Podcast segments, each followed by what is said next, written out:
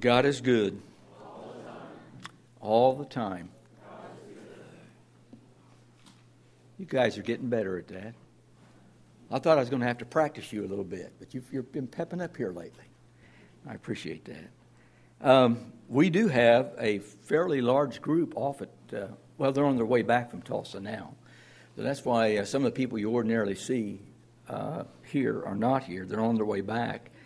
I think, are they going to make it back in time for this evening, maybe? I, I, they're back? Okay. All right. Sorry, forget that. Um, you know what? I, I, I know you've had this happen before, but some of these songbooks don't have the same words in it as the other songbooks. And so I'm singing, Come Thou Fount of Every Blessing, and I almost broke my jaw uh, on the, what, the second or third verse. I, uh, but anyway, uh, you know how it is with uh, these songs. I, why don't you just leave those words alone? Once I learn them, I don't want to have to reprogram myself. You need it. You know what? These books all came in at the same time, but they came in with different words. How do, how do you do that? I don't know. Um, hey, let's uh, let's go ahead and get started on our lesson here. Very glad that you're here this morning, and I hope that um, what has been done so far has uh, brought you to uh, to think about uh, about God, about our salvation, about the things we have to uh, rejoice about, and there are many things. And uh, now let's just think a little bit about about the Word. There are certain occupations that tend to produce uh, cynicism. If you work with people, especially people with problems, uh, you're going to, uh, over the course of time, you're going to develop a little bit of a cynicism about people.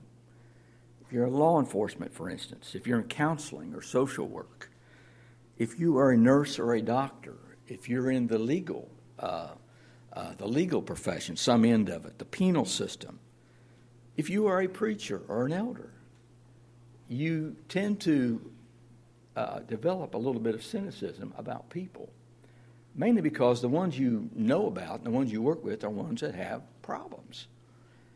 And uh, it's something that uh, I think everybody in those professions have to fight. And I have to say, uh, myself, compared to what I was 30 years ago, I've developed a little bit of cynicism, okay?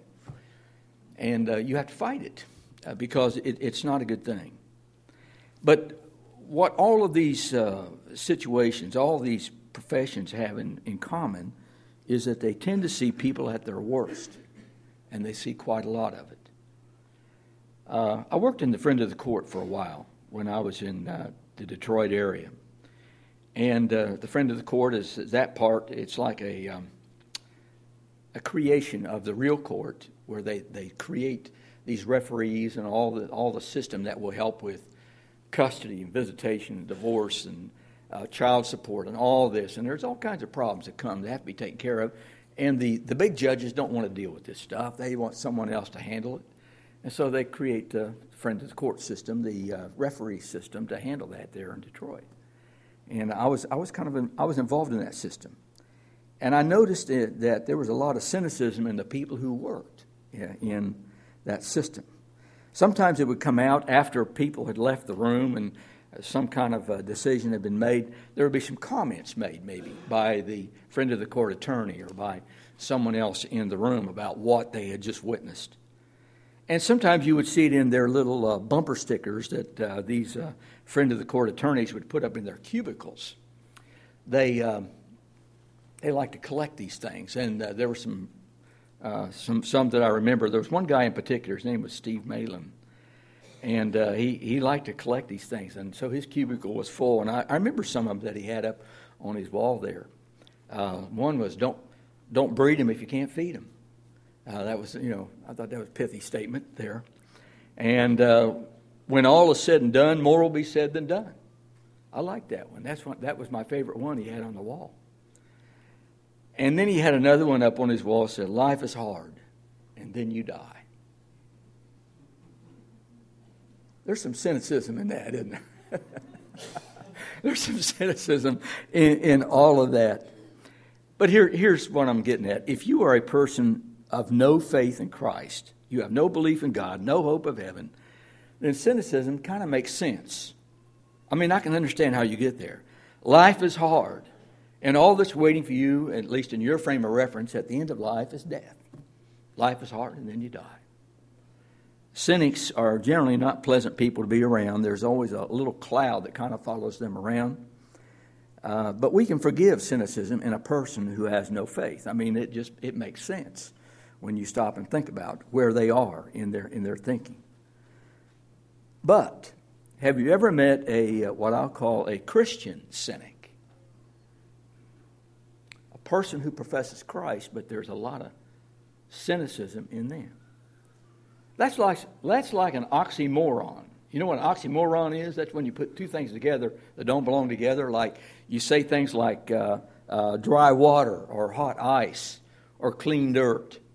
Those things don't go together. But to say Christian cynic is like that's an oxymoron. Some things go together and some things don't. And a Christian, Christian and cynicism should not go together. They don't, they don't go together. They contradict each other. And yet, I, I know that we have known uh, people who have professed uh, faith in Christ, but they're full of cynicism. They're suspicious. They're mistrustful. They're about half mad and half depressed most of the time. Kind of sour on people, kind of sour on life in general. If someone does something good, uh, they can't deny the act, but they will question the motive. Yeah, well, that was good, but I know why he's doing it. I know why that happened. He's got an angle. Uh, what's in it for him?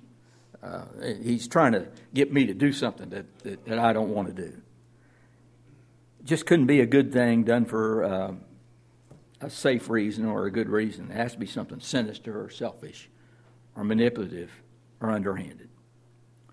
I want to talk to you about cynicism and faith this morning. Jesus is Lord is the most positive statement a person can make. It's the most positive thing that a human being can come have come from their lips. Jesus is Lord. Christian love is the most positive force for good in this world. There's no doubt about it. Christian hope is the most positive view that you can take of what lies ahead. But what if you are stuck in cynicism? What can you do about that? I'm going to give you four things that you can do, that we can do. The first one is repent. Repent. Romans 12 and 2 says, uh, Do not be conformed to this world, but be ye transformed by the renewing of your mind, that you may prove what is that good and acceptable and perfect will of God. That's what Paul said to the Christians at, at Rome. And uh, the word repent doesn't show up there. But you see that phrase there, the renewing of the mind? That's where the repentance is. He said, Don't be conformed to this world, but be ye transformed by the renewing of your mind. Repent. Repentance literally means a change of mind. And that's what that verse is talking about a change of thinking. Do not be conformed to the image of this to this world, but be ye transformed by the renewing of your mind, that you may prove what is that good and acceptable and perfect will of God. Cynicism is a worldly way of thinking. And So Paul says to these Christians, be transformed, renew your mind. The Bible agrees that life is hard. I mean, um, i could produce a, a hundred verses along this line, but here's Job just talking about mankind in general and, and in his situation. Job 14 and 1, Job says, Man is, who is born of woman is short lived and full of turmoil. Life is hard. The Bible agrees. The Bible explains why life is hard. This is Romans chapter 5 and verse 12. This is where Paul says, Therefore, just as through one man sin entered into the world, and death through sin, so death spread to all men because all sinned. The Bible explains, you know, we are living in a fallen world. Something happened uh, thousands of years ago, generations ago, that has affected our world. Through one man, through the sin of Adam, our world is different now. It's fallen. And so the Bible explains why life is hard. Satan is now the prince or the ruler of this world. Three times in the Gospel of John, Jesus refers to Satan as the ruler of this world. So there we are, John 12, 31. Jesus says, Now judgment is upon this world. Now the ruler of this world will be cast out. He's talking about Satan. John 14 and 30. I will not speak much more with you, for the ruler of the world is coming, and he has nothing in me. And John 16, 11. And concerning judgment, because the ruler of this world has been judged. And so Jesus uh, is referring to Satan as the ruler of this world. Life is hard. Even when you do the right thing, you might get punished for it. In Matthew chapter 5 and verse 10, this is the eighth of the, of the Beatitudes. Blessed are they that are persecuted for righteousness' sake. Blessed are the people who do the right thing and get persecuted, for theirs is the kingdom of heaven. I used to listen to uh, Dr. Uh, Dr. Laura, Laura Schlesinger. Used to have a radio program. I don't know what happened to her, but it's been years since I've heard her. But I remember uh, she would say this, and there's some cynicism in this statement that she makes. But uh, she, she would say, No good deed goes unpunished. You ever stop thinking about that? In this world, no good deed goes unpunished. Blessed are they that are persecuted for what? For, for righteousness' sake, for doing the right thing. For theirs is the kingdom of heaven. No good deed goes unpunished. Life is hard. The Bible agrees. And the Bible explains. But God gives us a greater perspective. He gives, he, he, he, informs us, He tells us, you know, that's, that's not the whole thing, what you're seeing and experiencing in this life. That's not the whole game. God gives us a greater perspective. Life is a gift, and it's a blessing from God. Our children are gifts from God. Look at Psalm 127 and verse 3. Behold, children are a gift of the Lord. The fruit of the womb is a reward. There it is. They're gifts from God. Now, sometimes you want to give them back for a couple hours and then, and then you know, get them again. But uh, our children are gifts from the Lord. It's an incredible privilege for us to just be alive. And I, I've thought about this many times. On the night in which we were conceived, the time which we were conceived, there were actually millions of other potential people who might have been, but they did not come to life. We were chosen. We're the ones who've been blessed with life to be a part of this world and to be able to go on into eternity, to become eternal living souls. That's our privilege. What an incredible, incredible privilege that is. Life is hard, but, but God says that our lives have purpose. And so we, we read, I could give a dozen verses along this line, but we have a general purpose. 1 Corinthians 10, verse 31. Whether then you eat or drink or whatever you do, do all to the glory of God. There's our purpose. It is to glorify God, even in the small things that we do in life. And then there's Ecclesiastes 12 and 13. This is a, a more a simpler statement. But the end of the matter, all has been heard. Fear God and keep his commandments, for this is the whole duty of man. Why are we here? We're here to glorify God. We're here to fear God and to keep His commandments. That's our that's the whole thing in a nutshell. We have a general purpose. And we may even have an individual purpose, a special purpose for why we as an individual exist. And I know this is true for, for certain individuals in, in our New Testaments, and I, I think it's probably true for every human being. If we could ask God and say, Why did you make that person right there? He said, Well, I had a reason. I wanted that there's something that they're, they're supposed to do while they're here in this world. So Jeremiah talks about this in Jeremiah chapter 1, verses 4 and 5. He says, Now the word of the Lord came to me, saying, Before I formed you in the womb, I knew you, and before you were born, I consecrated you. I have appointed you a prophet to the nations. God knew before, uh, before Jeremiah was even conceived what he was going to be, what he was going to be doing and Jeremiah, and God revealed to him that, that individual purpose. Life is hard, but, uh, but we, we, we got better things coming. So it gives us a different perspective on life, doesn't it? Here's John chapter 14, verses 1 through 3. Do not let your heart be troubled. Believe in God. Believe also in me. In my Father's house are many mansions. If it were not so, I would have told you.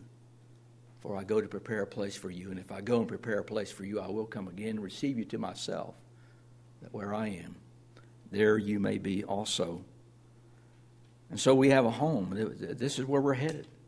Life is hard, but Paul says we can redeem the time, we can make the best of our time. And so I'm looking at Ephesians 5 15 and 16. Therefore, be careful how you walk, not as unwise men, but as wise, redeeming the time, making the most of your time because the days are evil. He says life is hard.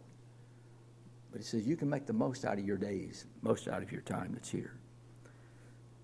Life is hard, but death is not the end. And so we have our scripture reading from this morning. This is John 5 28 and 29. Truly, truly, I say unto you, that the hour is coming when all who are in the grave shall hear his voice, God's voice, and shall come forth.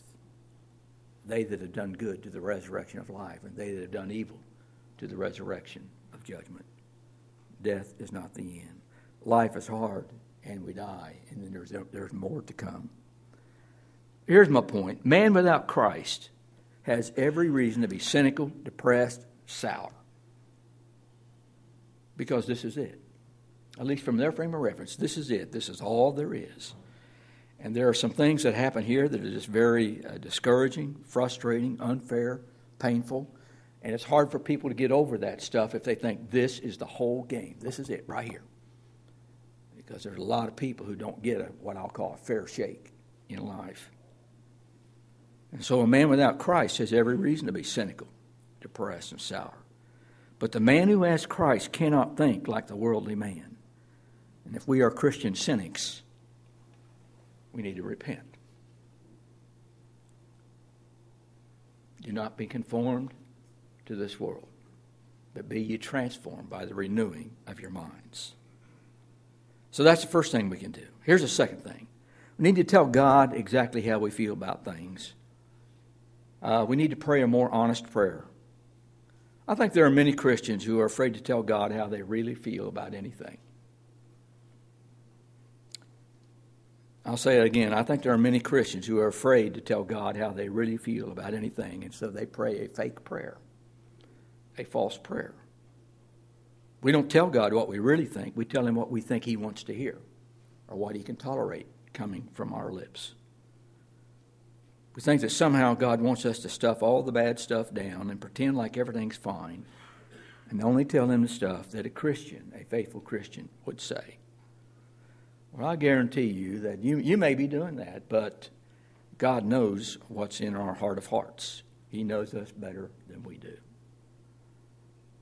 And we cannot hide anything from God. And so, what would be the point of going through a fake prayer and telling God what we think He wants to hear? Hebrews chapter 4, verses 12 and 13. And this 12th verse you know very well. It's the one that says the Word of God is quick and powerful sharper than any two edged sword, piercing even to the division of soul and spirit and of joints and marrow. Now, that's, that's deep, isn't it? That goes right to the heart of, of an individual, and that's, that's what the Word of God could do. It says, and it is a, a discerner of the thoughts and intents of the heart. It goes right to the heart. And then it says this about God, and there is no creature hidden from his sight, but all things are naked and open to the eyes of him to whom we must give account. And so there it is. Everything's open to him. So why would you ever try to say, pretend with God that things were all right when they weren't?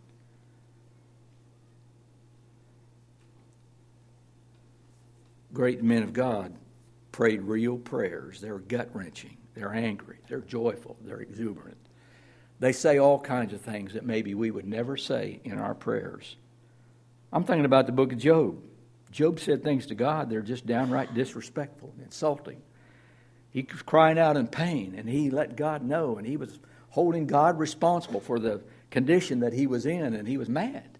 And challenging him to come down and talk. Hey, come on down here and talk with me. I've got some things to say to you. I want to see you. Job was shaking his fist at God through most of that book. And you know what? At the end of the book, you know what God, what God says about Job? He commends him. He says, This is a man of integrity. Job has spoken to me what is true. I think every Christian needs to think about what God says about Job's prayers and his rants. He said, I kind of like this guy. I think he's all right. You guys over here, you three friends who did your fakey old words, tried to put those on him all the time.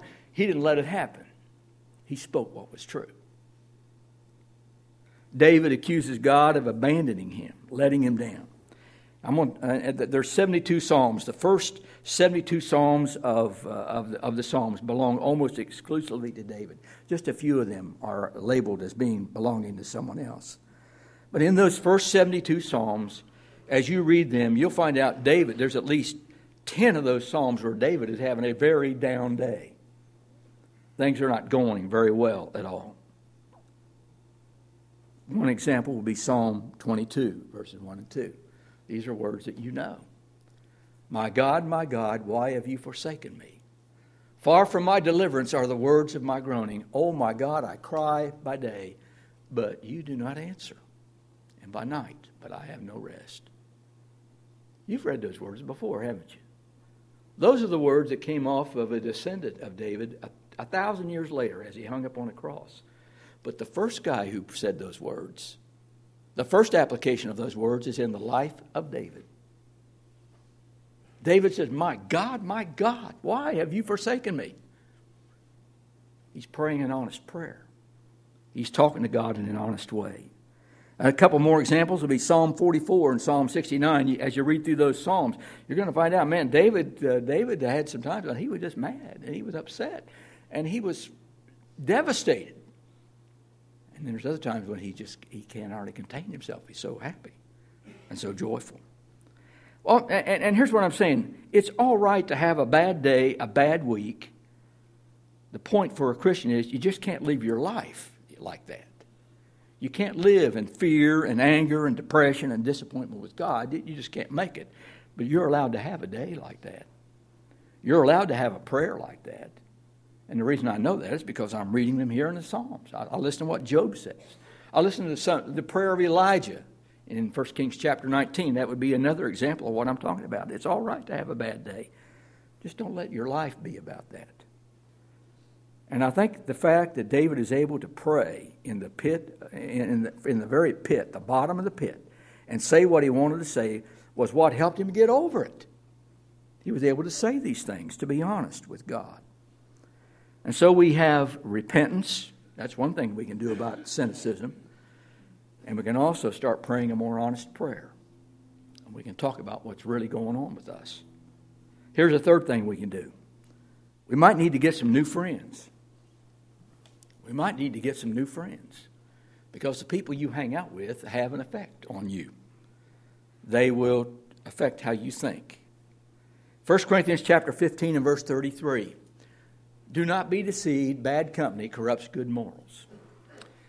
All right, uh, you know, 1 Corinthians 15 is what? That's the great chapter on the resurrection. And the, the problem at Corinth is there's some people who uh, are questioning the resurrection. And you wonder, what in the world is that verse doing in the middle of the chapter on the resurrection? Here's what it's doing in the middle of that chapter. Paul understands that the reason that some people are questioning the resurrection is because they're hanging out with people who don't believe in it. Do not be deceived. Bad company corrupts good morals. He said, Your problem is not, you know, I, I, have given you, you believe that Jesus is resurrected from the dead, surely. If you don't, there's no reason for you to be a Christian.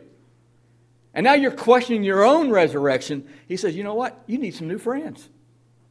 You need to change the people you're hanging out with because they, they are dragging you off into this, eh, eh, in, into no faith. There's Proverbs 27, verse 17. Iron sharpens iron, so one man sharpens another. What's he saying? He says, you know, when people come together, that they affect each other, they change each other. It may be for the good, it may be for the bad. In this case, he's talking about what I think is a good thing. Iron sharpens iron, so one man sharpens another. The people around us uh, have an effect on us. We tend to take on the attitudes of our friends, the people we hang with. And if we're having a problem with cynicism, then the next question you need to ask is uh, who am I hanging out with? Who am I spending time with? I remember uh, a few years back, I was uh, at Fort Hill Camp. It was, the, it was Sunshine's Week up there. And uh, we had a, uh, an evening devotional there. I think it was Thursday evening. And the devotional for that night was what's called, uh, it was a devotional or a little skit type thing called The Sounds of the Cross. And th- this is where basically, as uh, you, you, let, you, let, it get dark, and then you uh, go through the story of the cross and you make the sounds that go along with everything that's happening in the story of the cross. Well, here, here's what uh, I remember about that night. I heard some of, I heard not only the sounds of the cross, but I heard some of the young people in that crowd sobbing and crying. And it was my job to lead the prayer at the end of this devotional. And this is how I prayed. I remember this. I thank the Lord for letting me be there. I thank the Lord for letting me be there because I love being with people who can be touched by the cross. I love people who can shed a tear about that. I love being with people who get excited about baptisms. I love being with people who uh, will sing their hearts out to the Lord. That's the kind of people I want to be around. I love being with people who are strong for the Lord. And that's why I love being here with you every chance that I get. And that's why these assemblies and these classes are so important because we get to be with people of faith. We get to wash away the cynicism that builds up through the week. And so, if we are a Christian cynic, we might need to get a new set of friends. Here's the fourth thing that we can do about cynicism we can quit hedging our bets and we can start to bet everything on Jesus and His Word. Everybody is betting their lives on something. Everybody is, is saying, I'm, I'm living my life this way because I believe this is the right way. And we're kind of betting our life as Christians. A faithful Christian is betting his whole life here that Jesus and his word is true. That, it, that he's telling us exactly the way it's going to be. And we're, we're ordering our life based on that. There are a lot of things we have to take by faith to be a Christian. We don't have any firsthand experience of death or heaven or hell or judgment or resurrection or any of that stuff.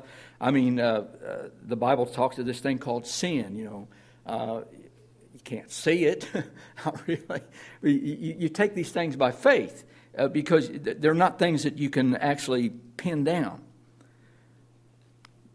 And so we have no firsthand experience of these things. The only thing we know is what we read in, in our book, the Bible.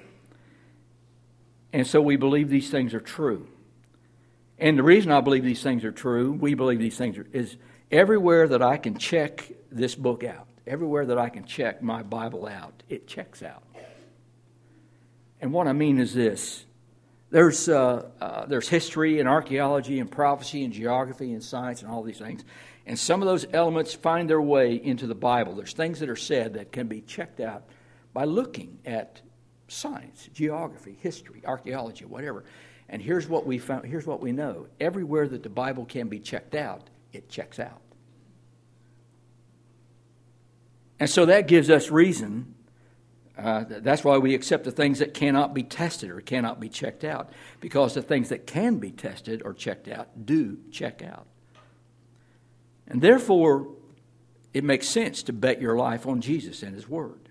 And I, I, know this is an odd way of thinking about it, it's an odd way of talking about it, to talk about betting your life on Jesus and His Word. And I never thought of things this way until I had a conversation with a Christian friend of mine years and years ago. And I was asking him why he became a Christian. He was a, he was a Japanese man. And uh, as you know, Japan is not the stronghold of Christianity. It, it's just not. But somehow he ended up becoming a Christian and a very strong one. And I asked him why he became a Christian. And he replied, because uh, of the evidence for the resurrection and because of the areas that can be tested. He said a lot of things just like what I've said to you already. And I said, Well, what about the areas that cannot be tested? He said, Well, I take those by faith. He says, I cannot prove that it's all true. I cannot prove that. And then he says this, But I'm betting everything that I am and everything that I have that they are true. I'm betting it all. And I thought that's an interesting way of talking about your life. Jesus made it clear that all that we are and all that we have must be committed to Him, or we cannot be His disciple. Luke chapter 14 is a, is a sobering, Jesus says some sobering things. Listen to this. He talks about who can be a disciple. He says, If anyone comes to me and does not hate his own father and mother, or wife and children and brothers and sisters, yes, and even his own life, he cannot be my disciple. In other words, the most important relationship that you will have in life is not the ones that you have with your family, your wife, your children, your father, mother, brother, sisters, and all that. The most important relationship you have has to be with Him. He says, if you don't, if you don't see it that way, you cannot be my disciple. Then the next verse Whoever does not bear his own cross and come after me cannot be my disciple. And then at the very end of that chapter, verse 33 So therefore, whoever of you does not renounce all that he has cannot be my disciple.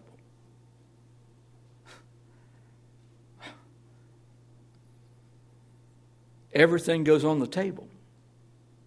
Jesus says, You can't be my disciple unless you put everything on the table. It's in the pot. You give it up if you're going to be my disciple. And here's what I, here's what I know I know there are many Christians who are hedging their bets. You know what it means to hedge your bet? It means you bet both ways so that no matter what happens, you can't lose. Or you think you're doing that. That's how you hedge your bets. You bet, you bet both ways so that you, you may not win big, but you won't lose big either. And that's how some people live, live their life. And here's where I'm coming from the Christian cynic is someone who is hedging their bet.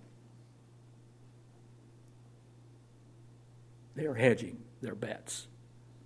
Being a Christian is a nice thing, it's a desirable thing, it's an important thing, but it's not everything. And it's not on the table. Not everything You cannot have it all on the table for Jesus and be a cynic at the same time. And when we've bet everything on Jesus, someone else's pettiness is not going to turn us sour. And our frustration with someone who doesn't do like they should do isn't going to stop us. And other Christians' failures and their stupidity and their weakness and their, their sins is not going to discourage us from being children of God and living faithfully. And criticism is not going to dissuade us, and criticism is not going to pull us down because we're not looking at things in a worldly way anymore. We're looking at everything through the eyes of faith. God has given us a different perspective. So, what are you betting your life on? Some people are betting that this book is not true. And I, I, all I want to say to you, that's not a good bet. It's never a good bet to bet against God. You cannot win that bet. And some people know this book is true, but they're making another foolish bet. They're betting that they've got another 20, 30, 40 years to place their bet, to put everything on the table. And that's not a good bet either. I don't know if you guys uh, noticed this or not. I think I pointed it out back a few months ago, but I, I, I, I just want to say this again. We had a young man coming here, going back probably, uh, it would be 10, 12 months ago, started in. His name was Curtis Cassidy. He was 28 years old. And he was coming here with, uh, sitting right over there by PJ. He came here because of PJ. Uh, there was a relationship between uh, PJ and Curtis. And Curtis decided he needed to come to church, and he wanted to come to church where PJ was. So Curtis shows up, and I, I see him. And um, I thought, well, okay, that's great. Uh, went over and found out what his name was and talked with him a little bit. And I began to I, began to pray for Curtis from the first time that I met him. And you know, he kept coming, and he kept coming, and he kept coming. And I began to think, this guy's going to become a Christian. This is sinking in. He realizes that we are talking to him and that this is for him and not for somebody else. And then right around the 1st of December, I quit seeing him. I asked PJ about that, and he wasn't quite sure what all was going on. And then just before Christmas, Curtis is gone from this world. 28 years old. And I'm sure, I, mean, I thought he had time. I thought we had time to uh, get involved with him somehow with a Bible study and to say, yes, this is for you.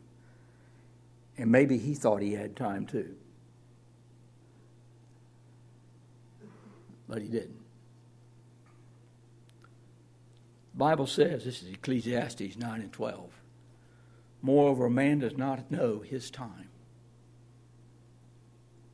Like fish caught in a treacherous net and birds trapped in a snare, so the sons of men are ensnared at an evil time when it suddenly falls upon them. You know, uh, we don't always know our time, do we? That's what that verse says. We do not know what time it is. We think there's another 20, 30 years, what, 40 years or whatever, and we're going to have plenty of time to take care of everything, get it all straightened out, and put place place our bets on Jesus, give it all over to Him, and then didn't have that much time. And so, what does the Bible say? Behold, now is the accepted time. Behold, today is the day of salvation. The only day we really have is today, and we don't know if we even have all of today. And so we have now. Now is the accepted time. Behold, today is the day of salvation. If there's someone here this morning who's not a Christian, this is your day. Now is your time. And we're singing this song so that you could come forward before us, confess your faith in Jesus, repent of your sins, be baptized in the name of Christ, and become a Christian. Because that's what you need to do to place your bet with Jesus. And maybe there is someone here who's a Christian already. And is, whatever it is, I, it doesn't matter if you think you need prayer, you need to say something to the church. The invitation is for you also. Let's stand and sing our hymn of invitation.